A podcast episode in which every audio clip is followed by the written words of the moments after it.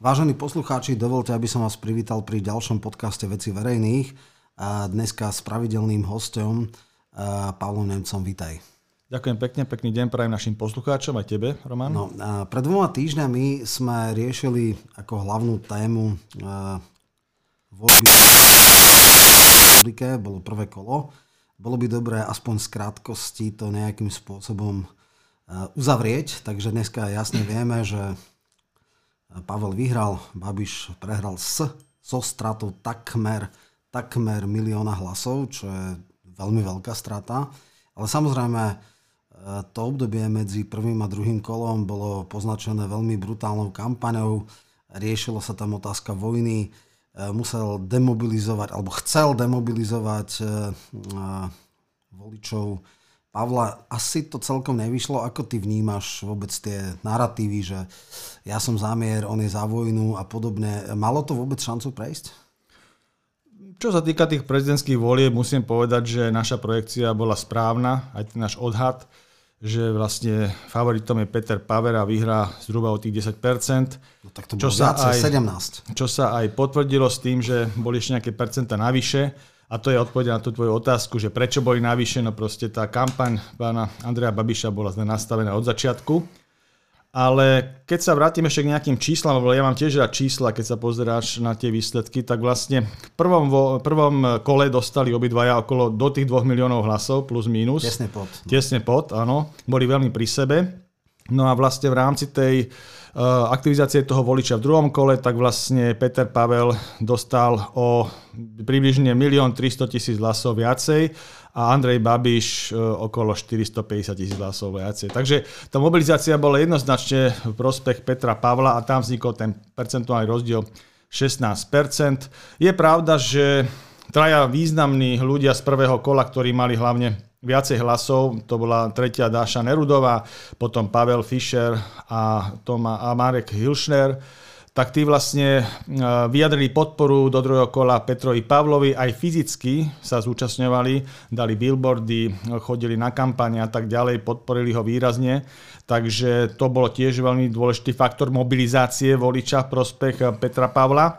No a samozrejme aj celá kampaň, ak bola postavená, Peter Pavel sa dlhodobo pripravoval, keď sa ešte vyberal v rámci toho, kto bol, kto bude teda tými uh, politickými kruhmi nasadený, lebo sa predpokladal, že Andrej Babiš bude ten človek, ktorý bude protikandidátom tejto zostavy tak e, Peter Pavel aj z hľadiska svojho psychologického profilu najlepšie zodpovedal voči Androvi Babišovi ako taký antagonista z hľadiska retoriky, z hľadiska spôsobu vyjadrovania, spôsobu myslenia. Takže mali veľmi dobrí marketéri prečítané uh, Andreja Babiša a na to nastavili celú retoriku kampane ktorá sa potom ukázala aj z hľadiska priamej konfrontácie, kde Peter Pavel naozaj veľmi dobre pôsobil aj v diskusiách a v zájomných dueloch oproti tomu Andrejovi Babišovi, ktorý teda veľmi pokojným štýlom vystupovania, veľmi e, chladnokrvným uvažovaním, takým britským e, suchým humorom, a párkrát sa mu veľmi pekne podarilo aj e, vrátiť neustále ataky, takýmto spôsobom teda odvrátiť neustále ataky Andreja Babiša. A Andrej Babiš mal z duchu svojej osobnosti a psychologického profilu nastavenú veľmi militantne kampane, mu to je blízke takýmto spôsobom vystupovať. Nielen, že niečo iné je z hľadiska vystupovania politika parlamentná a exekutívna a niečo iné je prezidentský post. Takže na prezidentský post sa očakáva troška iná retorika, iné vystupovanie, ako je vlastné Androvi Babišovi. A veľmi pekne sa to ukázalo, že vlastne e, tento, tento model, na ktorý vlastne marketéri Andreja Babiša našili jeho komunikáciu, veľmi militantnú, veľmi agresívnu, agresívnu. Použili tam také ťahy tzv. slameného panáka, kedy sa vlastne urobil nejaký imaginárny problém, čo bola vlastne otázka mierová vojny. Obvinili z toho kandidáta imaginárne a na to nastavili celú antikampaň, aj billboardovú, retorickú, komunikačnú. Ale ukázalo sa to, že bolo to, jak sme minule Toto hovorili, prepálili. že to prepálili, že to je vlastne vnútorná už Českej republiky, hľadiska toho, že nejaké mierové rokovania alebo ten mierový proces proste to bolo vyslovene robené len z hľadiska kampane, nie z hľadiska skutočných nejakých cieľov, z hľadiska zahraničnej politiky. No a takýmto spôsobom, ako slamený pána, ktoré v tej kampani zhorelo, neprinieslo to ten efekt, práve prinieslo ten opačný efekt, že vlastne tá, tá mobilizácia voliča v prospech Petra Pavla bola ešte výraznejšia, ako sme predpokladali, pre... o tých 10% a bolo to nakoniec vo výsledku až 16% rozdiel, čiže jednoznačne víťazstva Petra Pavla. No, no, tam treba jednoznačne povedať jednu vec. Ich stratégia hneď po začiatku bola jasná. Uh, Prvá vec, demobilizovať voličov e, Pavla, to znamená tie klasické narratívy komunista, oportunista, rozviečík a tak ďalej. E, toto čiastočne malo hlavne teda meské e, liberálne volické jadro v Bratislav, teda Praskú kavárnu od, od skrátka dať preč od volieb, aby ich demobilizovali, by neprišli. Dravoc bol tie billboardy, že teda, a dokonca aj také veci, také hoaxy, že sa má niekto hlásiť na uh, vojenskú správu a podobne. Uh, toto bolo podľa mňa cez čiaru. Oni toto prepískli. Uh, keď si pozeral, poč- alebo po- pozeral aj počúval, však to je jedno, v Českom rozhlase posledný duel tesne pred voľbami, tuším niekedy o 10. 11. v piatok a o druhej boli voľby tak tam aj Babiš povedal, že toto prepalili, že Prchalovo, e, kúzlo vyprchalo, teda jeho hlavný marketér, hrali to brutálne na hulváta, realita nemala v podstate akože žiaden zmysel, bolo možné klamať do bezvedomia, kiež by toto tu začalo fungovať aj na slovenských voličov, pretože podobná hulvácka kampaň pravdepodobne bude zo strany Matoviča a podobne.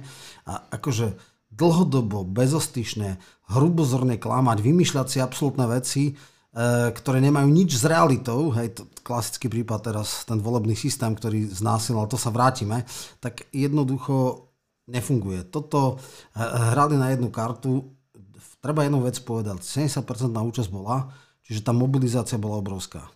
E, Česká je rozdelená spoločnosť, na rozdiel od niektorých iných krajín, ale Babiš uznal porážku, zagratuloval víťazovi, to znamená, že ďalšie nejaké ako eskalácia napätia nebude. Nebude tu e, podľa mňa žiadna repríza Bolsonárovej, e, Bolsonárovho odchodu a, a inaugurácia Lula de Silva alebo žiaden e, 6. január.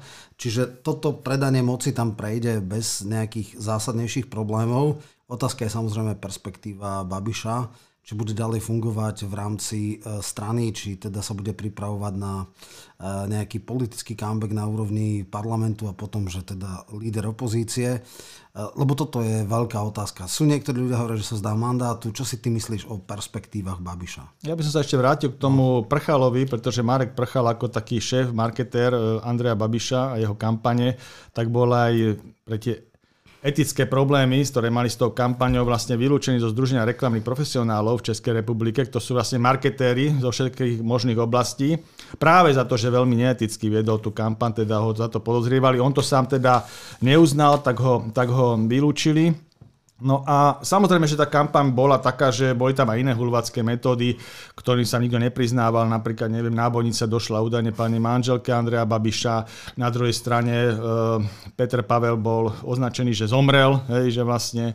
Takže tam bolo naozaj takéto, že to išlo záhranu, ďaleko záhranu etiky. Použili sa všetky možné veci, veľmi, dobre, veľmi často tam skloňovalo to komunistické pozadie a pozadie spravodajských zložiek, s ktorými obidvaja účastníci toho súboja mali dočinenia. Osobne som si myslel, že to je troška zbytočné, hlavne zo strany Andreja Babiša, lebo naozaj on sa snažil poukázať na komunistickú minulosť a spravodajskú minulosť v nejakých tých školských veciach e, svojho protivníka politického, ale on mal takisto tieto isté problémy. Takže sa to minulo celé účinkom tým pádom a bolo zvláštne, že, že proste na to kládli v tej kampani taký dôvar, ako kládli, lebo naozaj to minulo účinku. Keby ten človek bol z úplne iného tábora, že by nebol súčasťou toho komunického zriadenia akýkoľvek spôsobom, tak by to malo nejaký efekt, ale takto vlastne oni si v tomto prípade, prípade vlastne boli seberovní absolútne, čo týka tej svojej mladej minulosti. A čo sa týka iných ešte rozdielov, ja som sa pozeral, že vlastne aké boli vlastne medzi nimi rozdiely, aby naši posluchači teda mali nejakú predstavu, tak e, napríklad e, v prijatí eura. To je významné. Tam Peter Pavel povedal, že on je za prijatie eura. Čo treba povedať, že výhľadovo je aj súčasná vládna 5 koalícia, ktorá vládne v exekutíve, Fialová vláda a Andrej Babiš je zásadne proti prijatiu eura. Takže to bola taká zásadná vec. Potom, čo sa týka Green Dealu, to je vec, e, celej tej problematiky Európskej únie, ktorú vlastne konzervatívny segment nejakým spôsobom sa snaží zracionálniť, lebo tá podoba čo presadzujú európsky socialisti a liberáli, je proste veľký problém pre ekonomiky jednotlivých členských krajín a o mnoho viacej pre tie ktoré sú v Strednej Európe. Takže tam e, proti e, Green Dealu e, je vlastne Andrej Babiš sa vyslovil a čo sa týka Petra Pavla, tak ten bol za to, že aby ho podporoval a podporuje ho. Potom z hľadiska tých etických, alebo teda kultúrno-etických otázok, tak tam bol zásadný rozdiel len v eutanázii. Tam, čo týka legalizácie eutanázie v Českej republike. Peter Pavel povedal, že by bol za to, tú smrtiacu inekciu z hľadiska rozhodnutia pacienta pri jeho diagnóze, slobodného rozhodnutia. A e, Andrej Babiš bol proti zavedeniu eutanázie v Českej republike. A ešte jedna zaujímavá otázka vnútropolitická pre Českú republiku bolo, že či by ste e, podporili e, zánik Senátu. E, tam sa vyslovil Andrej Babiš, to je tá druhá komora Českého parlamentu, ktorá vznikala vlastne po rozpade e, Federácie Československej a z bývalého federálneho zhromaždenia tých aktívnych poslancov no, zostal Senát. Pozor, až v 96. roku, pozor, to bolo ešte 3 roky potom a úplne iný tam nešli vôbec automaticky, len sa urobila druhá komora a dokonca ona bola už v ústave z roku 93 e, predikovaná, ale až v roku 96 boli prvé voľby a neprešli tam ľudí z federálu. To iba im slúbili, aby odhlasovali, ale to ale tá, detail. Ale tá projekcia bola takáto, že Projekcia vlastne bola, ale nakoniec sa ne, ne, ne, hej. A no. tam išlo o to poriešiť týchto ako federálnych poslancov. Áno, a čo sa na Slovensku nikdy nestalo, treba povedať. Tak tam bol ten rozdiel. Ale ako čo týka Andreja Babiša, tak on sa vyslovil za to, že ten Senát by sa zrušil že podporuje zrušenie Senátu a Peter Pavel povedal, že nie. No, to sú samozrejme také akože doslova dristy, pretože to by musel ústavným väčšinou aj Senát zrušiť a to nikdy neurobí. Poznáme jediný precedent v Švedsku, ale toto nejak silne nerezonovalo. Ale ja iba hovorím, aké boli rozdiely medzi nimi, lebo tam chápem, naozaj, chápem. čo týka tých rozdielov, tam nebolo, okrem takýchto, áno, okrem áno. takýchto antikampaní, veľké rozdiely v politikám neboli. Tam nebola napríklad vôbec debata, boli tam nejaké podsunutia no, ohľadom... Poviem jedna vec, lebo to, to sa, by sme sa netočili urobil obrovský, teda prešľap fuck up, ako si nazveme, v tej debate v verejnoprávnej televízii, kde prekvapivo prišiel, nečakali, už teda ohlasovali, že bude tam prázdna stolička a tak ďalej. A v tej debate na to, že či bude akceptovať ten článok 5 e, o solidarite, teda že či v prípade napadnutia Polska, že či by e, teda išiel alebo poslal vojakov, tak eh, povedal, že v žiadnom prípade niečo. Samozrejme, bolo obrovský škandál, Poliaci, Pobaltenia, všetci e, teda hovorili, že je neseriózny, že čo to pre Boha hovorí. E, a on to potom tak všelijak akože žehlil a e, on bol nastavený v tom narratíve, že e, on je, Pavel je vojna, ja som mier. A medzi e, nami akože tá predikcia, že on urobí medzinárodnú konferenciu, e, kde sa dohodne mier s Ukrajinou. To je taký neskutočný blav.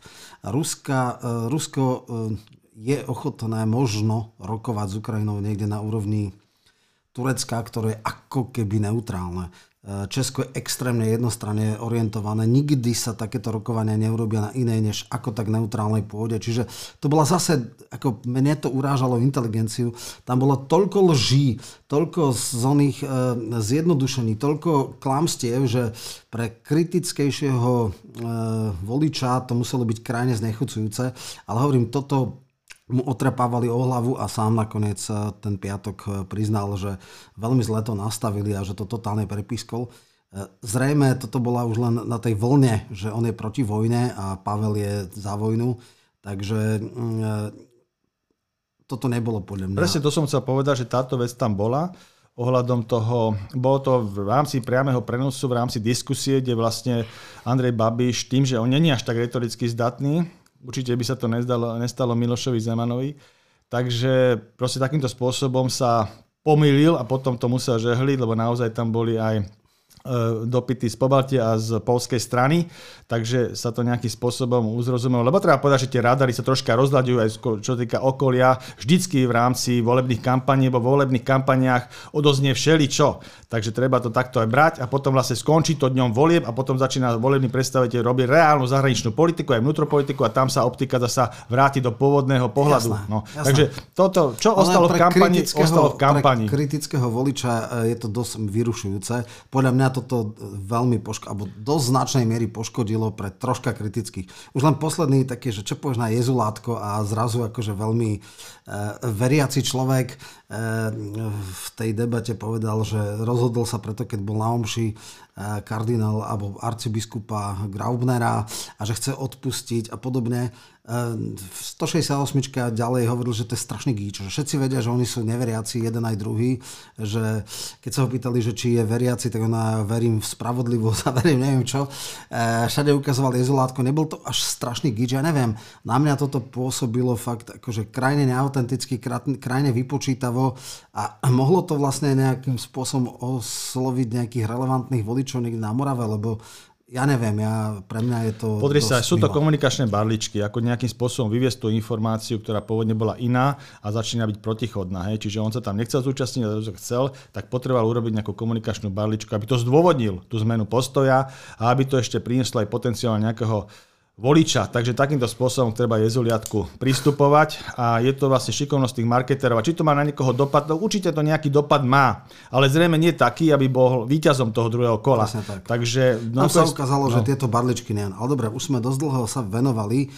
v podstate môžeme to... Ešte jednu vec by som povedal, a už to no. uzavrieme tu um, tie um, prezidentské voľby v Českej republike. Zaujímavým faktom bolo, čo sme ešte minule nechali takým otáznikom, že či podporí Tomio Okamura ako strana, keď už nie je teda jeho kandidát, Andreja Babiša. A musím povedať, že ho nepodporil.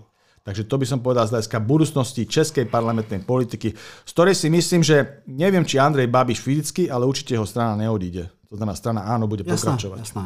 A tam ide aj o to, že je to v podstate jediný ako tak priateľný partner pre Áno, zatiaľ, lebo však to je bloková Relevantný, voľba. parlamentný. Hej, no však jasné, lebo nikto iný, ostatné ako voľného bloga, alebo trikolora, tie sú mimo. Áno.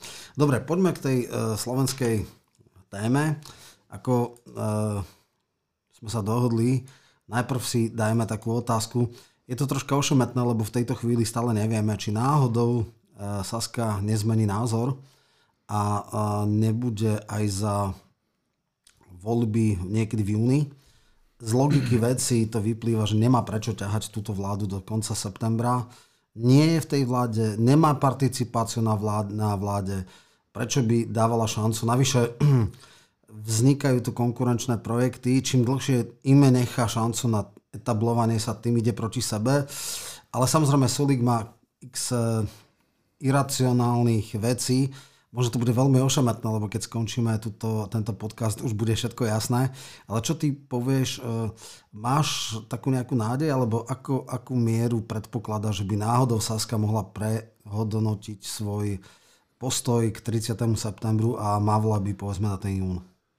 No, prvom mne sa ako nepáči na tom, že tu chýba nejaká politická kultúra. A to chýba naozaj aj na strane opozície, ale hlavne teraz koalície, lebo tá je na ťahu. Proste sú tu určite danosti tej demokracie, aj nepísané, aj písané ústavné pravidlá, aj zákony, ktoré by sa mali dodržiavať hlavne po takých veciach, ako je pád vlády. Keď nejaká vláda stráti dôveru, tak malo by byť elementárne, pokiaľ nevznikne nová väčšina, elementárna snaha všetkých zúčastnených na tom, aby sa urobilo, znova sa rozdali karty a čo najbližšom čase, aby to bolo čo najrelevantnejšie a musíme sledovať záujem štátu ako celku. Proste sú tu nejaké spoločenské, ekonomické, kultúrne nastavenia, ktoré sa nejakým spôsobom nesmú takýmito procesmi narušiť. A tu nás sa to narušuje. Tu na naozaj nám vládne partokracia, úzkoprsté záujmy jednotlivých aktérov. Veď to už aj tá samotná otázka, Roman, čo si povedal, že Saska má nejaký záujem, Smerodí má nejaký záujem, ja neviem, Oľano má nejaký záujem, Smer má nejaký záujem v no, týchto veciach. Naivní, to proste... Nebuďme naivní, že, že máme nejakých vyspelých uh, politikov, pre ktorých je veľmi Ale treba to povedať takto, že to je problém, Roman. Aby si to ľudia uvedomili, že toto, čo sa teraz tako, ako sa o týchto veciach komunikuje, je proste problém. Je problém aj v tom, že sa dávajú do parlamentu tri termíny predčasných volieb že tam máš nejaký ako systémom omyla pokus, že uvidíme, na čo sa vyskladáme, lebo sa nevieme dohodnúť pre Boha. Hovorí sa o nejakom máji, hovorí sa o nejakom júni a hovorí sa o nejakom septembri a bude sa to per parte o tých veciach hlasovať. Už len toto je problém, že prečo takýmto spôsobom. A potom aj pani prezidentka, proste keď niečo povie, že máme nejaký deadline v januári, tak po tom deadline má nejakú páku, prečo keď sa to nesplní, čo urobí mocenský. Hej? A to je vlastne vymenovanie tzv. my ho tomu hovoríme Rizmanovej vlády, alebo teda vlády úradnícke, ak to chceme takýmto spôsobom povedať. No a samozrejme tento, toto je vlastne e, vec na to, aby sa to urýchlo ten proces, keď sa už nevedia v rámci toho dohodnúť. Lebo to by to veľmi rýchlo urobilo, že vlastne keby táto vláda padla, áno, Hegerová vláda, a vymenila sa úradnícka, lebo tam by tá dohoda bola no, ona už nemôže padnúť, ona už je padnutá, ona môže byť vymenená. Lebo ale... tam sú aj iné paralelné procesy, ešte s týmto Roman spomenieme, no. že vlastne okrem toho, že tu rozmýšľa o troch termínoch predčasných volieb, čiže je to také, no. že nevieme, čo bude, hej. A druhá vec je, že vlastne sa rozmýšľa, že ako by sme upravili kompetenčne padnutú vládu. To znamená, že akým spôsobom, pretože kúria svieti sa nám nezdá dosť pohodlné, veď tu máme kopec iných biznisových záujmov a tak ďalej. Hej? A troška nám vadí tzv. kontrasignácia pani prezidentky, pretože na čo? Hej? A toto sú vlastne dve veci, čo by som povedal, že sú veľmi zlé pre tú demokraciu, aj pre ten štát, aj pre tú štátnu kultúru v politike. No, ja, ja to možno do, doplním alebo dovysvetlím, o čom hovoríš, aby to bolo jasné. Uh, neslýchaná drzosť e, tejto partie, ktorá je bez dôvery, sa prejavujú nielen v tom, že 15. decembra padla vláda a oni si dali na koniec septembra, teda de facto v oktobri, predčasné voľby, čo je 9,5 mesiaca. Úplne, že neslýchané. Ale oni v tak strašne dlhom období sa im chce, že však oni majú obmedzené právomoci, prezidentka musí odobrovať, čo ide na vládu, e, žiadne koncepčné vízie a projekty nemôžu robiť. Oni chcú celé kompetencie. Bez dôvery. Úplne absurdné. Dokonca nie, že bez dôvery. V demisii, alebo teda v bez, áno, bez dôvery, to je ešte horšie ako v demisii. No, e, prvá vec, absolútna neslychaná arogancia, lebo logicky, keď je vyslovená nedôvera, tak to má byť prechodné obdobie do dvoch, do troch mesiacov má byť skrátka e, e, nájdené riešenie, či už predčasné voľby, nejaké dočasné poverenie. V podstate padla e, radičová vláda, tuším niekedy oktobri a v februári boli voľby, čiže 4 mesiace, 5. Úplne to išlo najrychlejšie, ako sa mohlo dať. Títo absolútna drzosť. To, je, to, to už nemá ani, a to už na to normálne nie sú ani slova na tú drzosť. Druhá vec je, že Uh, oni to chcú lámať ústavným zákonom. Ukázalo sa, že na podlosti vláda už uh, v podstate nejak nevládne, nemá tu väčšinu aj na bežné zákony, ale na podlosti sa vedia 92 dohodnúť.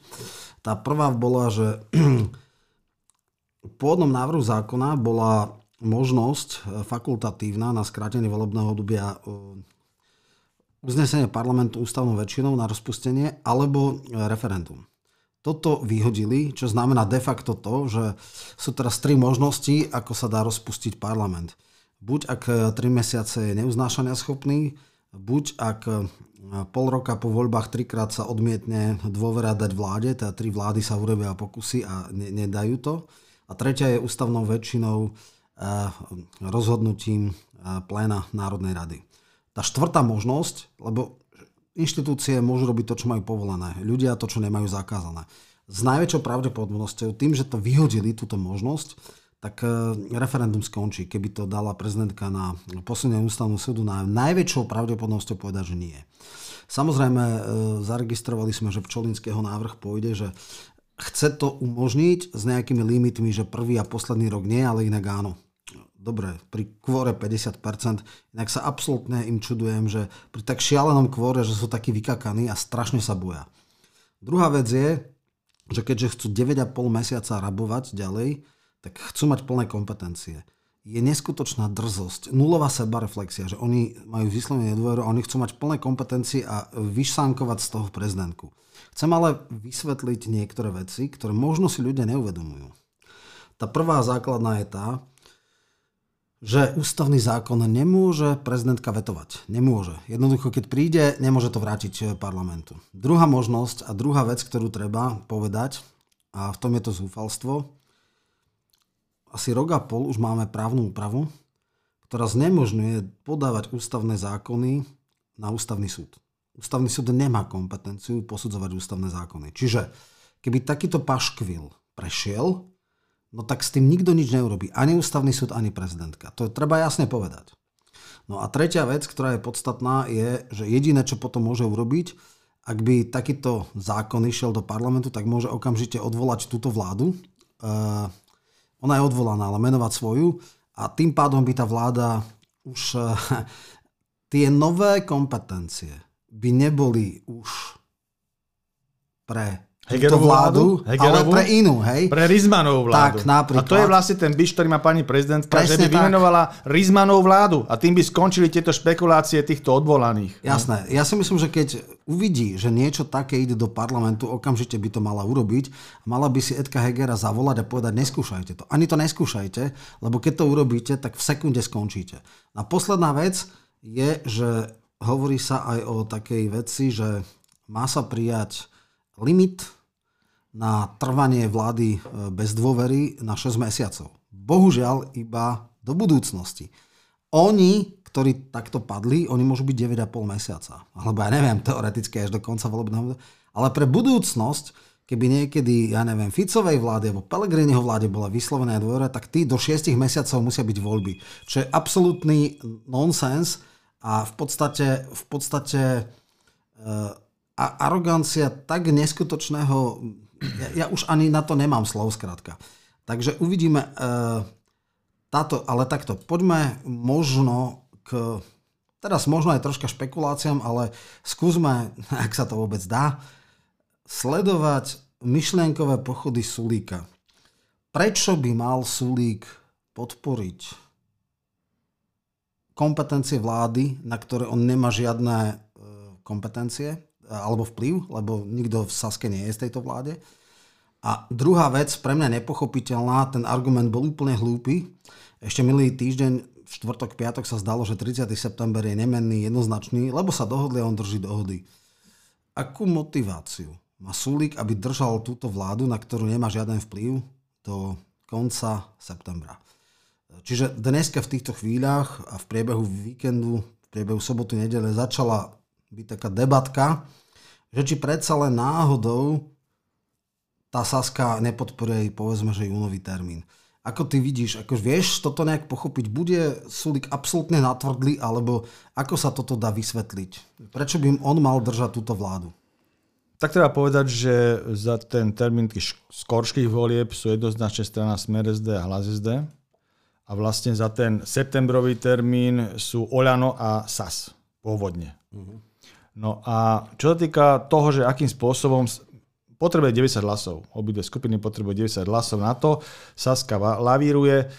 Môže mať rôzne dôvody na to. E, ja by som chápal to, keď to aj z tej dikcie, čo sme my mali, vlastne, ak sme stávali tým tým krokom, tak určite by sme uprednostnili zrejme ten júnový termín a bez tých zmien v exekutíve z hľadiska kompetencií vlády. Lebo to by bolo také najnormálnejšie.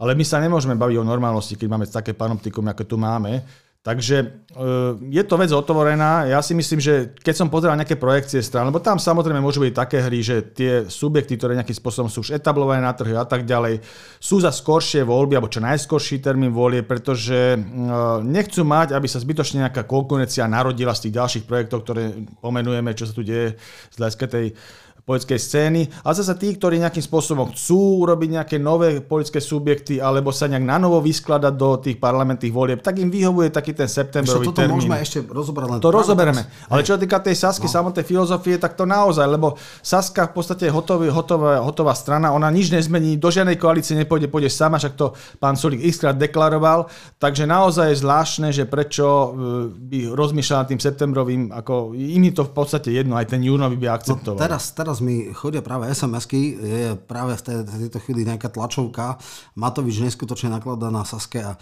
že vraj niečo na ňo má, to sa zdá, ako keby on bol vydieraný, lebo on ide proti sebe. Uh, hovorí sa, špekulujú sa o tom, že či Plačková mu nejaký biely prášok, ktorý sneží na, na uh, ich centrále, alebo ja neviem, nejaké takéto veci. Toto na, naozaj už vyzerá, že bude Sulik absolútne mimo, alebo je ťažko vydierateľný. Samozrejme vieme, že Matovič ohlásil ťažké kompro na e, Sulíka a teraz ho možno takýmto spôsobom chce dusiť, vydierať, lebo ja inak naozaj neviem. Akože hovorím, uvidíme. Ja to teda poviem tak, že ak Saska bude ďalej trvať alebo podporí iba a jedine septembrový termín, tak e, pre mňa, a nechcem byť žiaden konšpirátor, ale tá možnosť, že je vydierateľný a vydieraný je podľa mňa úplne realistická. Inak je potom totálne padli na hlavu. Ako v rámci špekulácií sa môžeme takto špekulovať, ale ja by som rád dostal v nejaké poetskej rovine, lebo Lebo tých, tých e, kompromateriálov za tých 30 rokov na koho to bolo X a koľko je tých ľudí reálne e, za niečo postihovaných, to si veľmi tak. Niekedy stačí, niekedy stačí len uh, ani nie vyťahnuť, ale strašiť tým. Ja, keď máš psychicky, ona, boh vie čo, uh, povedia... Ale to nič zle neurobil, nemá sa čoho báť, to je no, základná premisa. To je ten Takže keď Sulik nič zlé neurobil, tak sa nemá čoho báť a môže to ohlasovať kedykoľvek. Čak on môžeme myslel, takto, nie, môžeme hej, aj takto hej, špekulovať. Môžeme byť taký naivný a môžeme Áno. si sa ukajať tou predstavou, že tak, to je kryštáľový čistý charakter. Sice troška natvrdlý, ale tak. Dobre, poďme k tomu, čo si nakúsol a to je teda rozmiešanie kariet pred voľbami, lebo sú tu nejaké strany, ktoré povedzme, že sú konštanty až stálice a je vysoká miera pravdepodobnosti hraničiaca s istotou, že prejdú do parlamentu. A sú také tie fakultatívne, ktoré môžu a nemôžu, nemusia a ktoré nejakým spôsobom budú možno rozhodovať o výsledku volieb, či sa to preklopí na jednu alebo na druhú stranu. Tak ty si už začal hovoriť o, o nejakých e, žetónoch, ktoré sú už dnes v hre jasné a sú také, ktoré sú možné a nemusia byť. Tak poďme si pozrieť, že ako to oni teraz chcú skladať. V podstate, čo týka tých nejakých prognóz, e, ktoré vychádzajú z jadra takých tých strán, z jadrových voličov, tak to je jedno, či sa to uskutoční v máji, v júni alebo v septembri, to je na rok 2023 tá projekcia robená, tak s vysokou pravdepodobnosťou strany, ktoré budú v parlamente, nebudeme sa baviť o akých percentách zatiaľ, to je ešte v hre, ale budú v parlamente s vysokou pravdepodobnosťou, je z hľadiska jadra volickej základne Smer SD, Hlas SD, Republika, Olano a Progresívne Slovensko. Táto petica z hľadiska jadrového voliča. A k tomu samozrejme môže byť ešte nejaká šiesta strana. Sú tam strany, ktoré sú veľmi blízko tej hranice, ich tam viac. Uvidíme, ak bude volebná kampaň robená. Robí sa to aj veľký pohyb. To znamená, že tieto strany, z týchto 5 strán, ktoré som hovoril, v podstate, a zatiaľ to aj tak nejakým spôsobom retorizujú, nebudú potrebovať nejakého koaličného partnera z hľadiska nejakého spájania ešte pred voľbami. To znamená ako volebná strana alebo nejaká koalícia. Skôr je volebná strana. Aj, aj to nejakým spôsobom retorizujú, že pôjdu samostatne, čo predpokladám, že je na základe takýchto e, projekcií. No a potom máme ten veľký pohyb ostatných. A tam sú také zvláštnosti. Ten pohyb sa deje hlavne v súčasnosti okolo strany spolu, čo je taká mikrostrana Miroslava Kolára. V prvých voľbách 2020 e, išli vo forme koalície s progresívnym Slovenskom. Ale fakticky už je premenovaná. Už je premenovaná dobre, dobre, však k tomu sa vrátime spolu a teraz je to modrá koalícia. No ale aby poslucháči sa nestratili v tom modrej koalícii, takže, pro, takže pôvodný vývoj je taký, že to bola strana, ktorá bola v koalícii s progresívnym Slovenskom v februári 2020. Nedostaje sa do parlamentu, pretože bola ako dvojkoalícia, majú podmienku kvórum 7% a mali tesne, myslím, o nejakých pár tisíc hlasov pod touto hranicou, takže neboli. Ale dostali zo štátneho príspevok, takže majú nejaké financie na tú kampaň.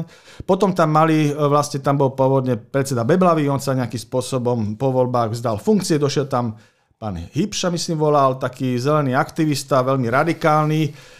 Zrejme nejakým spôsobom sa tá strana s tým nestotožnila. Jedna krídla strany, alebo jedno krídlo strany odišlo. On sám odišiel. On sám odišiel. Áno, ale jedno krídlo strany odišlo ešte počas neho. To je pán generál Macko, ktorý teraz tak veľmi často vystupuje hľadom e, rusko-ukrajinského konfliktu v médiách a založili občianskú demokratickú stranu. Občianská demokratická... Nie, občianskí demokrati Slovenska. Občianskí demokrati Slovenska, áno. Túto stranu založili No. On mimochodom aj kandidoval na predsedu proti Hybšovi a vtedy odišiel. A pozor, tak medzizastávku mal ešte v Saske, kde mal byť tým líder pre obranu, ale nejak si nesadol s Sulikom, tak po nejakom čase, po pol roku, po tri štvrte si založil tú ods a teda potom draftovali Krúpu, akože nemajú experta na obranu, tak teraz je Krúpa. Čiže predtým bol Macko, tým líder a teraz je, čiže ešte aj medzizastávka v Saske to bolo. A pôvodne vlastne pán Miroslav Kolár kandidoval v Kiskovej strane, za ľudí.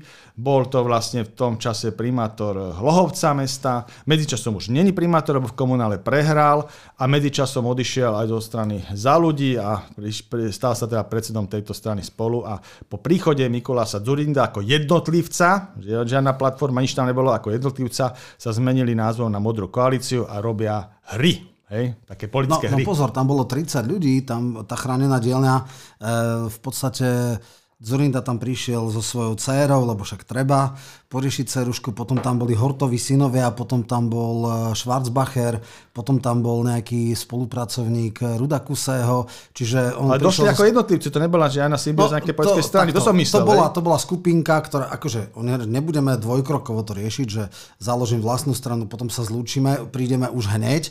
A on má akože 30 ľudí, e, z ktorých takmer absolútne neznámy. Hej? To, akože nič, alebo skrachovaní politici, ja som tam aj o tých Hortových synoch povedal, že to bol človek, ktorý bol peťka na kandidátke a sa nedostal, lebo ho 12 ľudia prekruškovali a tí jeho synovia sú úplne že nuloví, ale dobre, no len samozrejme toto je, že nula od nuly. E, Takže toto je jedna, by som povedal, ano. záležitosť, táto, táto modrá koalícia s pánom Mikošom Durindo, ktorý sa vlastne už neviem koľko bol penzionovaný pomaly viac ako 13 rokov, v 10. roku tuším, že padol. Ešte, ešte v 16. sa dostali. V 12. roku. 12. roku padli, čiže... Nie, nie, minima... počkaj, počkaj, počkaj. Nie. 10-12 boli vo vláde, vtedy padla. Potom sa ešte dostali 5 celých, 6 celých niečo a do 16. roku boli. Ale on, on už v 12. roku skončil. Nebol ako predseda, ale bol poslanec. On bol do konca volebného obdobia, až potom Frešo získal 0,0 v 16. roku. E, vtedy po, po e, Gorile, Gorila bola v 11. roku, pred Vianocami, on už e, Žitňanská kandidovala ako líderka a po voľbách sa dostal s odretými ušami, ale bol do 16. spolu s Miklošom. Už nebol predseda a on ešte potom vlastne tam bolo, že kto bude predseda Frešo alebo, alebo Žitňanská. Nakoniec to vyhral Frešo a to je majster sveta v likvidácii strany, lebo nikto to nedal z nejakých 6,22 alebo koľko na 0,24. E, takže, takže v 16. roku odišiel. Dobre, čiže v rámci modrej koalície majú takú, takú hru, že tam rozmýšľajú nad tým Mackom, hej, potom je tam e, nezávislá aktivita okolo pani, alebo pani Nikolsonová so svojou stranou Jablko, to je tiež taká imaginárna vec, ktoré si myslím, že potrebuje sa tiež nejakým spôsobom začať. Otázka, či už ste založiť, keď pán Sulík e, rozhodne o tom, že budú už v júni voľby. No Sulík nemôže, Kolár môže. No v symbióze, v symbióze. No, Čiže nás, pomôže nazbierať 90 na júnový termín, hej, lebo budú tri nezávislé hlasovania. Aha, takto, Takže máj, áno, áno, sekundárne. Možno jeden z dôvodov bude, aby sa vlastne táto pani Nikolsonová dostala so samotnou stranou a že iba ako niekde pridružená ako persona. Tak tých vecí tam môže byť rôzne. Takže toto je ďalšia taká ambícia tých politických molekúl, hej, no ešte, na tom ešte, ešte dobrá voľba, to musíš Rado Baťo sa do toho tiež ťahá. Čiže... Ale dobrá voľba je veľmi silný politický subjekt z hľadiska vízií, pretože keď si zvolila pána podpredsedu. Kuseho, áno, Aha, a pán podpredseda Kusy išiel do volieb, ako Bratislavský, ale to bolo v 20. roku primátor. Ešte. Nie, to bolo teraz v komunálnych voľbách. No, dobré, išiel, to... išiel do volieb a bol vlastne kandidátom aj dobrej voľby, ktorá mu dala 150 tisíc na kampaň a bohužiaľ po troch dňoch samozrejme prehra voči Válovi a Bratislave o primátorské miesto a po troch dňoch ho zbalila NAKA za korupciu, po, je doteraz nejakým spôsobom obvinený z toho a vyšetrovaný samozrejme. Takže to je si veľmi prezieravé typy politikov. Medzičasom potom dobrej voľme skončil pán Drucker, ktorý vlastne mal svoju anabázu ešte za e, vlád Roberta Fica. To bol asi jediný minister, ktorého odvolal policajný prezident. No a potom vlastne ako e, prišlo tam teda od tomu, že možno sa stane, ešte není tento pán Baťo e, no, zvolený. Podpredseda, poverený podpredseda. Áno, je pod, či ešte nejakým spôsobom budú musieť formálne zvoliť toho predsedu, ale chápem, že, že asi má na to nakročené. Je to bývalý Kiskov poradca tých jeho dobrých prezidentských veľmi radikálny. Je to... Radi, Radičovej. Áno, áno. A on je taký jednocitný človek ako pán Matovič z hľadiska verejných vý, vý, áno, týchto áno. vyjadrení, takže to je naozaj veľmi, by som povedal, navnímavajúci, citlivo navnímavajúci typ človeka Možno bolo dobre povedať, že on mal tú známu výmenu, takú veľmi vulgárnu, ale akože na hrubú dieru, hrubá záplata, keď jeho manželku Zuzanu Bačovú, ona nechcela uznať e, Sputnik a vtedy Áno. mali teda akože, že keď ho stretne, že mu vypali cez hubu a že čo sa bude nasierať do manželky. A on bol paradoxne podriadený, lebo robil v, na ministerstve financí, tak potom odišiel preč. Takže zaujímavá vec, ale zase na hrubu hrubá záplata. Áno, hej? áno, a z toho práve ešte je zaujímavá vec, že vlastne jedna zo špekulácií ľudí okolo Mikuláša Zurindu, že by bolo dobre získať Eduarda Hegera do tohto no, projektu. No, toto si porozprávame. Ale tam je krásna vec ohľadom toho Rada Baťa, ktorý hneď povedal, že Eduard Heger, keby mal ísť do tohto projektu a mal by som byť aj ja tam, tak sa musí dištancovať o pána Igora Matoviča. Takže toto je taká konotácia, ak hovorím, že je tu strašne veľa integrátorov, ale navzájom sú veľmi antagonistickí vo svojich vyjadreniach a strašne málo vojakov majú. Hej? Tak, tak.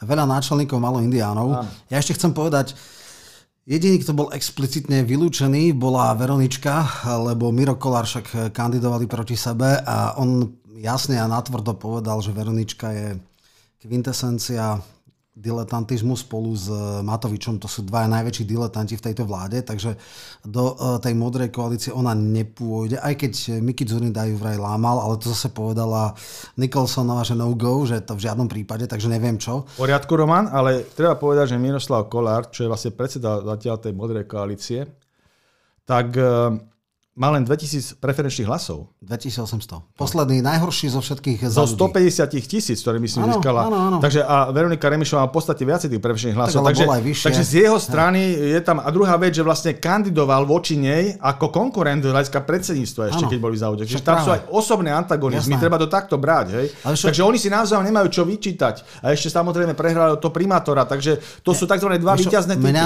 len vyrušuje, ak nejakí moderátori prídu a hovoria o tej možnosti, že by do modrej koalície mohla ísť, lebo on to explicitne a jednoznačne vylúčil, tak mali by mať načítané a ani nehrať sa s touto kartou.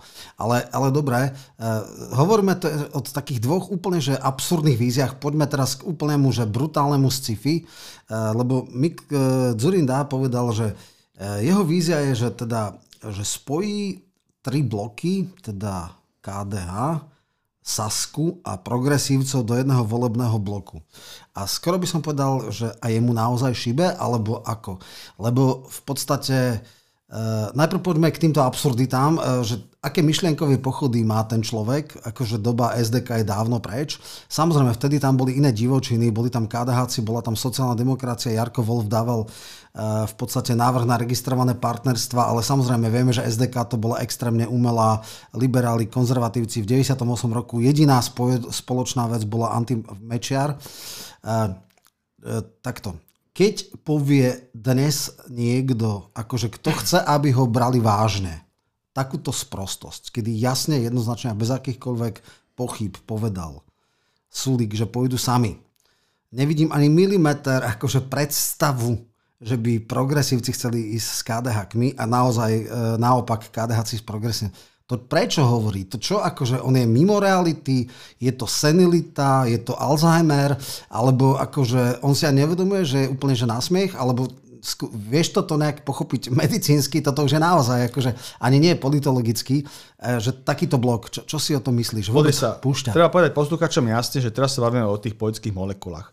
Nie, nie, nie, pozor, toto je, pozor, pozor. Toto je mimo tých piatich strán, to znamená mimo hlavného politického prúdu. Toto mrvenie, o ktorom teraz to, Toto ešte rozoberať. povieme k mrveniu. Mňa zaujíma teraz, že len aby sme to odselektovali, že vlastne o čom sa bavíme. Lebo sa... treba povedať, že Smer SD, Hlas SD, Republika, Olano, Progresívne Slovensko budú hlavný prúd áno, politiky. Určite v akýchkoľvek slobodných voľbách, ktoré jasná, budú. Či jasná, to bude maj, jún alebo september. Teraz sa bavíme o tej šiestej strane po prípade, hej, čo išla do parlamentu. A tam je tá projekcia, ktorá vlastne je aj v koncepcii Mikuláša Zurindu tak. a Miroslava Kolára. Tam je viacero verzií. Ale oni majú zatiaľ tých 0,3, dajme tomu 0,4% a teraz ide o to, že vlastne prišiel na tú tlačovku, neviem, aký si mal ty z toho dojem, proste pre mňa to bol človek minulosti, celou retorikou, ešte aj tým redizajnom toho loga, čo tam mal, to bola ako časová schránka minus 20 rokov na Slovensku. Lebo Mikuláš Zurinta, jeho hlavne politické obdobie bolo rok 98 až 2006. Jeho dve vlády, ktorým nejakým spôsobom boli jeho top vrchol politickej kariéry a to ostatné bolo už dožívanie.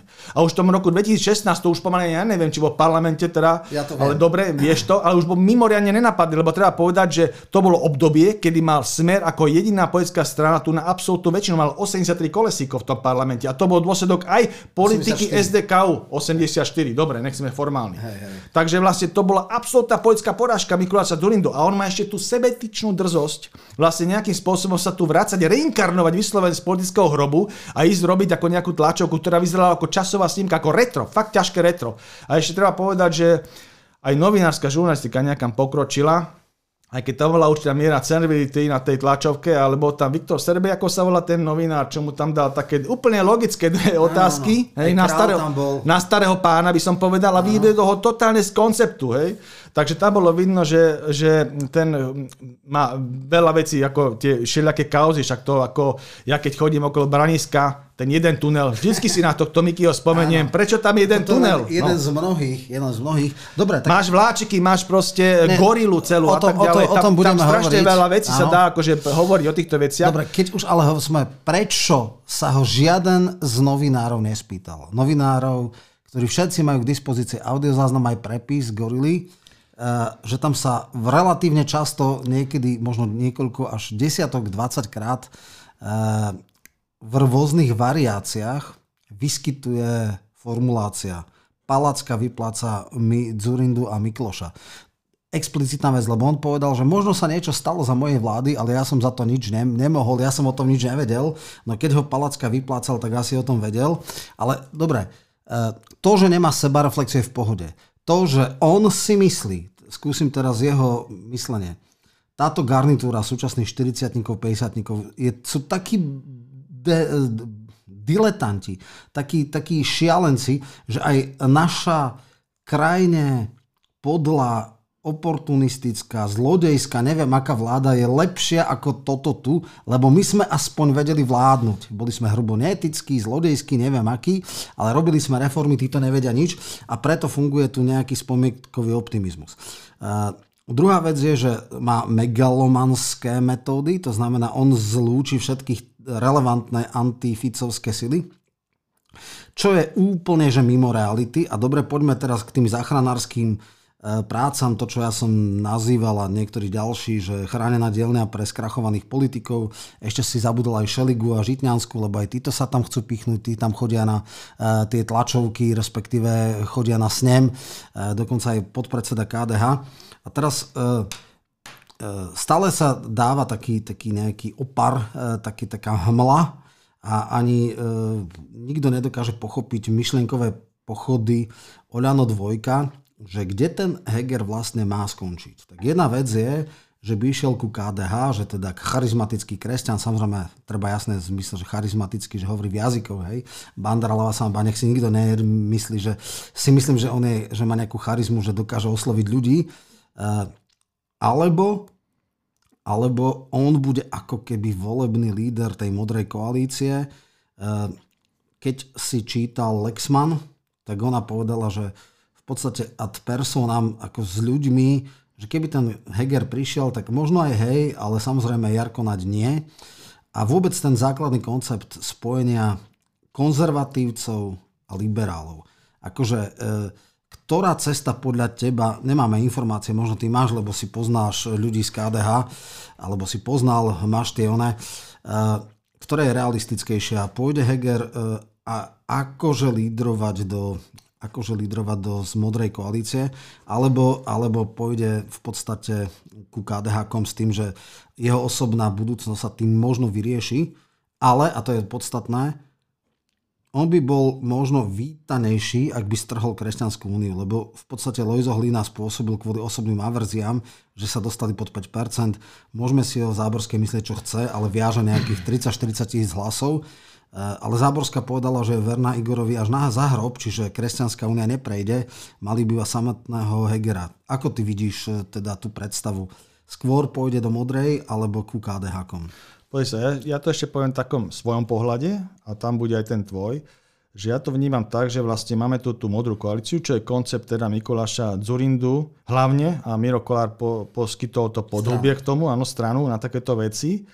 Ale ja to považujem za projekt Kiska 2. Veľmi antagonické síly, by som povedal, on ako mesiáš a jeho, jeho, jeho vyjadrenia sú proste upletené z, z vody.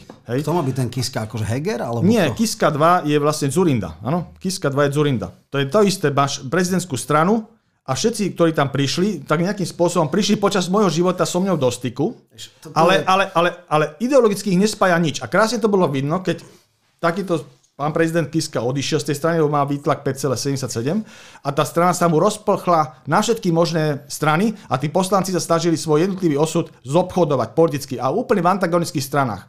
A teraz Mikuláš Durinda chce robiť koncept nejakej liberálnej, konzervatívnej proste, čo je dávno prežitý. Tých 20 rokov sa už tá politika niekam posunula, nie len u nás, ale aj v Európe, aj v Spojených štátoch, v celom slobodnom svete. Sú veľmi polarizované spoločnosti na dva segmenty a tam vlastne vzniká neustály politický súboj, čo je dobre, však to aj demokraciu z hľadiska spoločenských procesov ženie dopredu ten súboj. Takže to nemá zmysel robiť mačkopsov, lebo potom sa stane taká vec, že volí sa nejaká takáto strana, ktorá sa nevymačkne v tých témach a potom sú všetci prekvapení, čo sa vlastne deje v reále, v reálnej politike, keď sa ujme exekutívy. Táto doba skončila. Aj konce Mikuláša Durindu skončil. A ja si myslím, že na to skončí aj celý tento projekt. A myslím si, že ho neberú vážne aj tí ostatní hráči, ktorí nejakým spôsobom synergizujú, lebo sa bavíme o vyskladávaní tzv. 6 parlamentnej strany, tým piatým. Toto je celý proces, čo o tom bavíme, je vlastne toto fórum. No a tam, čo si hovoril, tak teraz sa na, to, na tú druhú dikciu, to je to KDH. To sa mi zdá podstatne lucidnejší projekt, to znamená, že prijať na kandidátku KDH, aj myslím, že z hľadiska KDH to je prijať príjemnejšie, nejakých ľudí ako divoké karty. A tam je priestor, ja neviem, premiéra, čo by bol dosť ako exces, ale viem si to predstaviť, že premiér Heger príde na kandidátku KDH, Veronika Remišová, ako persona, hej, napríklad. Alebo nejakí takíto ľudia, ktorí majú konzervatívny. Tam si viem predstaviť aj pani Záborskú. Hej. Takže to... Nie, pozor, toto už je pase. Ja viem, že to je pase, ale viem si to predstaviť. Bavíme sa o predstave. Keď sa bavíš, čo má význam v politike no nie, robiť, ne, význam. tak keď chceš KDH pomôcť, tak vystať to ľuďmi, ktorí sú nejakým spôsobom identifikovaní politicky s tými konzervatívnymi hodnotami, ktoré KDH predstavuje. Lebo keby sme tam dali napríklad, že aby sme mali pokoj od Mikuláša Zurindu, tak dáme na KDH kandidátku na 150. miesto Mikuláša Zurindu a zoberiem tam Miroslava Kolára, ale Miroslav Kolár určite nie je konzervatíve, však to je kovaný liberál, však tak sa celý čas nejakým spôsobom projektoval. Tak prečo by išiel do hnutia, aby poprel sám seba, vieš? Takže vlastne, keď na KDH chce ísť niekto, tak to musí byť nejaký človek, ktorý sa v týchto hodnotách plus minus poľsky pohybuje. Aby to malo zmysel, ale to si viem predstaviť. Potom samozrejme, že je tam ešte vec okolo Jana Budia, aby sme mali málo integrátorov, alebo nemali málo integrátorov. Pán Buda je takisto v rámci nejakej svojej platformy. Nie, on má vlastnú stranu, zmena z dola. Má v rámci svojej platformy, v rámci Olano, tam zobral nejakých 13 ovečiek a potom má ešte depozitnú stranu zmena z dola. Hej ktorú teraz ponúka, že vlastne na tejto strane by sme sa mohli nejakým spôsobom, a takisto veľmi uvítal pána Hegera, to si až neviem predstaviť, koľko má tento človek ponúk, jak by som povedal, politicky až málo zaujímavý. A dobre, tak chce ho Zurinda, chce ho možno KDH, chce ho možno pán Budaj do zmeny z dola, takže ako tam máš naozaj veľký pokrok od toho. A možno ostane volano, čo je asi najviac pravdepodobné si myslím, ako jak to čítam, ale uvidíme, aká bude budúcnosť. A potom ešte veľmi zaujímavá aktivita Andreja Danka v týchto súvislostiach, tých politických molekulách, keď sa máme o 6. strane.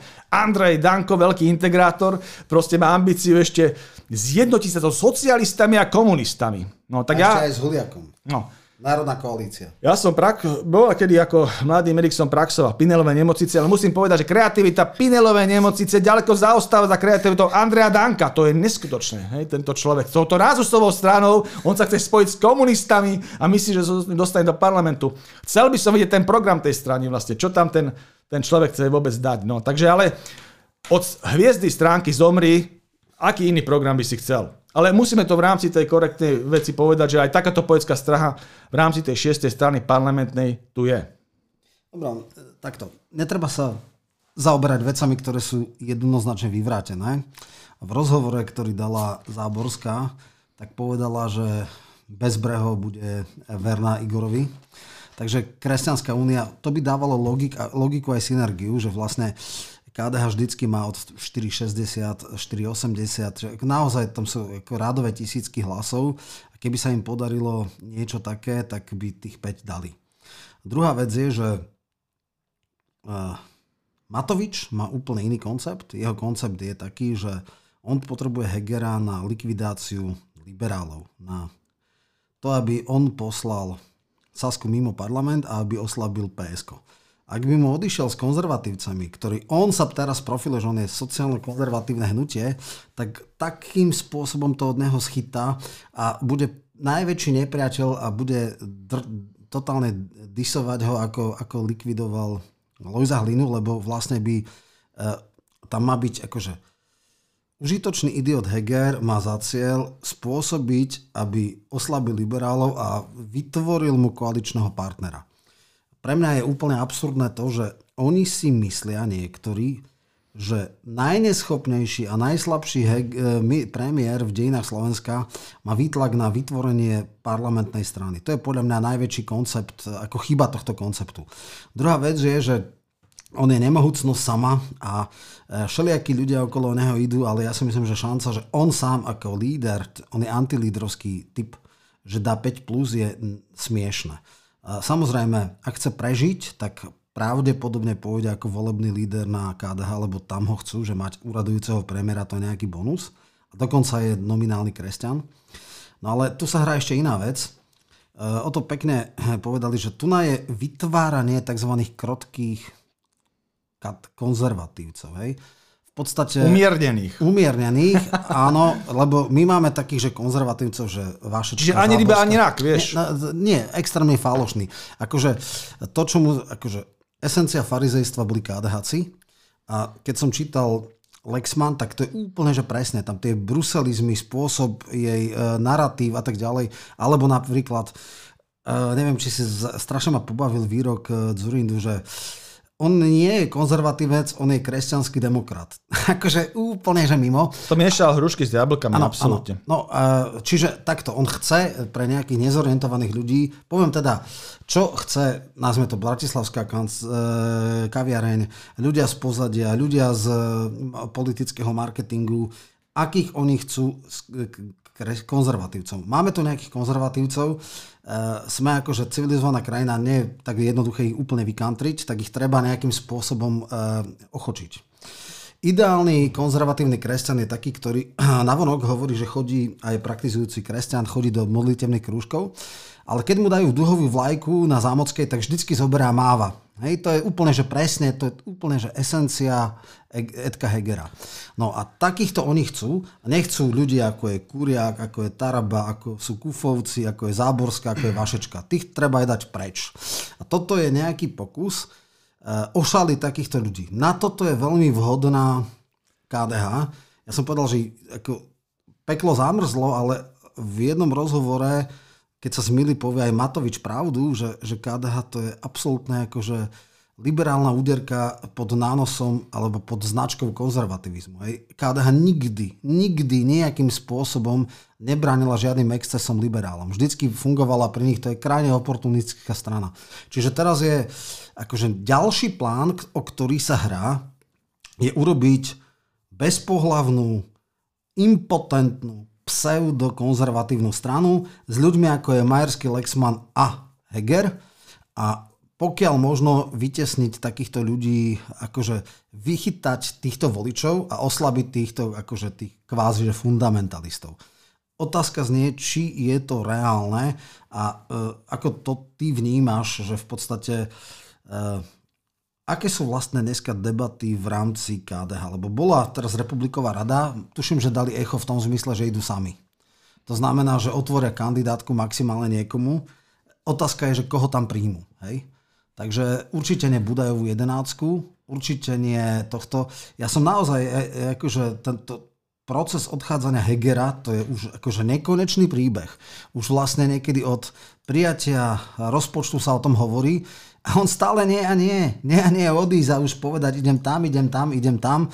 Bolo aj rokovanie. Mimochodom, ak by zobrali Veronu KDHC, tak ja nemám na to slov. Ako, keď som si pozč, vypočul Lexman, tak si myslím, že to je jej sesternica. Mentálne, intelektuálne, ty by si sadli, takže toto dáva logiku, ale inak nič. Uh, skúsme toto nejak Vieš, jak bude, jak, bude, jak bude vyzerať to skladanie toho, tej, tej šiestej strany kvázi, musíme brať v interakcii aj s tými piatimi hlavnými stranami, ktoré povedáme, že budú parlamentné a ich šikovnosti, lebo oni majú svoje jadra isté. Preto vlastne tam typujeme, že v tom parlamente bude. To znamená Smer SD, Hlas SD, Republika, Olano, Progresívne Slovensko. A teraz ide o to, že akým spôsobom tých svojich voličov, ktoré to jadro zabezpečujú a ktorí zabezpečujú tých 5%, už sa nemusia starať. Ale ide o to, jak nastavia svoje retoriky hľadiska svojich politík voči tomu, aby získavali nerozhodnutých voličov. A tam bude znamenať, že vlastne každá strana nejakým spôsobom tú retoriku musí robiť. A tam sa bude rozhodovať, že koľko z týchto piatich strán získa percent, aké budú medzi nimi rozdiely. Lebo musím povedať, ja nebudem hovoriť teraz percentálne, nejaké tam sú, ale nie je tam žiadny jednoznačný víťaz toho. To treba povedať. Tu nejaká strana, ktorá má 19%, proste neexistuje. Napriek tomu, že tie tisíc ľudové prieskumy to hovoria, ale neexistuje, reálne taká neexistuje. Takže to je jedna vec. A druhá vec, potom sa musíme baviť aj o týchto molekulách, ktoré sa tu nejakým spôsobom združujú. Tá šiesta strana je reálna, že do toho parlamentu natečie nejaká z týchto aktivít. A nemyslím si, že by to uh, Majersky mal zabaliť s tým konceptom, ktorý má, že proste si to vyskada tými divokými kartami. Hej? Ale kto okrem Hegera? Uh, jasne, že Záborská nie. Tým pádom ani Vašečka. Uh, Tarabu asi tiež nezobere. To si myslím, že sotva.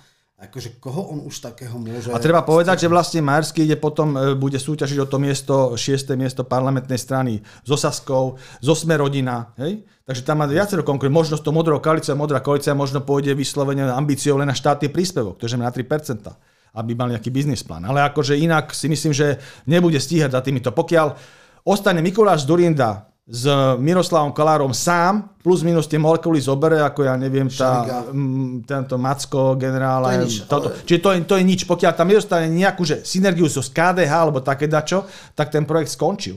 To je proste, Nie, sám si povedal, že synergia s KDH je nemožná, lebo ľudia typu Budajové jedenácky, Nikolsonová a Jarko Náď sú nekompatibilní s KDH. Čiže akože predstava konzervatívno-liberálneho spojenectva definitívne padla v nove, keď eh, Lipšic zobral uh, skokanov, teda tých odídencov zo Sasky a bol to výbuch a ešte pred voľbami jedné voľby absolvovali, eurovoľby, kedy sa Žitňanská stala europoslankyňa, prekruškovala Fera Kolára a nikdy viac. A eh, na Orave, na Kisuciach dostali takú hubovú polievku, že keď robil sieť, potom procházka, tak pochopil, že toto je z, z cesta zarúbaná.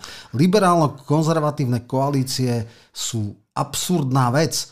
Jednoducho, ak by toto pochopili, ak by do toho išli KDH, nemajú milimeter rozumu. Tam, tam nie je to. Je to a okrem toho liberáli konzervatívci majú jasné strany v tej prvej peťke. Čiže proste oni majú jasnú voľbu. Pokiaľ by boli vyslovení, že na základe toho sa rozhoduješ, tak je tam jasná voľba. Čiže my, keď sa bavíme o tom, že aká by mohla byť tá šiesta strana, tak tam bude niečo ako sa zbojovať o to miesto Smerodina a KDH. Ja si nemyslím, že tam bude projekt Modrej koalície alebo Budajov projekt. Hej. To proste si, ani, ani Nikolsonova. Čiže to šiesté miesto bude medzi tými tromi stranami. KDH vystúžené nejakými divokými kartami, Smerodina možno obohatenou Tarabovcov a Saska. Áno. Áno, toto asi je, je, ja len už ako takú perličku, lebo čas už sa na, naplňa. Keď sa pýtali Romany Tabak, že či je konzervatívka alebo liberálka, tak povedal, že ona je e, liberálna konzervatívka. Ale to je Romana Tabak, tam je to v pohode. Akože od to medzi nami tenistami. Rozumné, tak. Hej, a mimochodom, Uh, Ináč tenisti takto... majú veľmi dobrý cit pre politiku, lebo tamto tak. parlamente je viacej Áno, a sú úžasní. To hej, jeden lepšie ako druhý, jeden lepšie ako druhý. Dobre, uh, už len posledná poznámka, ak by naozaj, uh, že KDH si zobrali Veronu, uh, absolútne nechápem, to, to nemá žiadnu logiku, uh, naozaj ona im nejakým spôsobom nepomôže, to je esencia v podstate neschopnosti a diletantizmu ale však keď chcú, ako ja za nimi plakať nebudem, keď, keď to znova tretíkrát posledné. Mohla by ísť kľudne ona ísť do Olana ako na kandidátku. Ja si myslím, že nemá Áno, tam len problém. tam nejaká jej... A tam by mala istú parlamentnú budúcnosť. Áno, áno, tam voliči Olana sú takí, že blízky je IQ, uh, takže tam by to možno, že celkom zapadlo, ale neviem, či nejaká osobná hrdosť, alebo ona už bola šéfka a byť úplne, že zázrak materiálového inžinierstva a uh, kolenáčkovať pred Igorom už sa aj nepáči. Dobre, asi sme oveľa viac otázok otvorili, ako sme ich zodpovedali, ale však nevadí. Uh, viac menej sme si povedali, ako sú dneska rozdané karty, budeme to sledovať. Možno, že o 14 dní už bude zaujímavejšie, možno, že už dneska večer alebo zajtra bude jasné minimálne to, či táto agónia bude do júna alebo až do septembra. Každopádne ďakujem ti za účasť v dnešnom podcaste a teším sa znova o 14 dní. Ďakujem pekne, do počutia.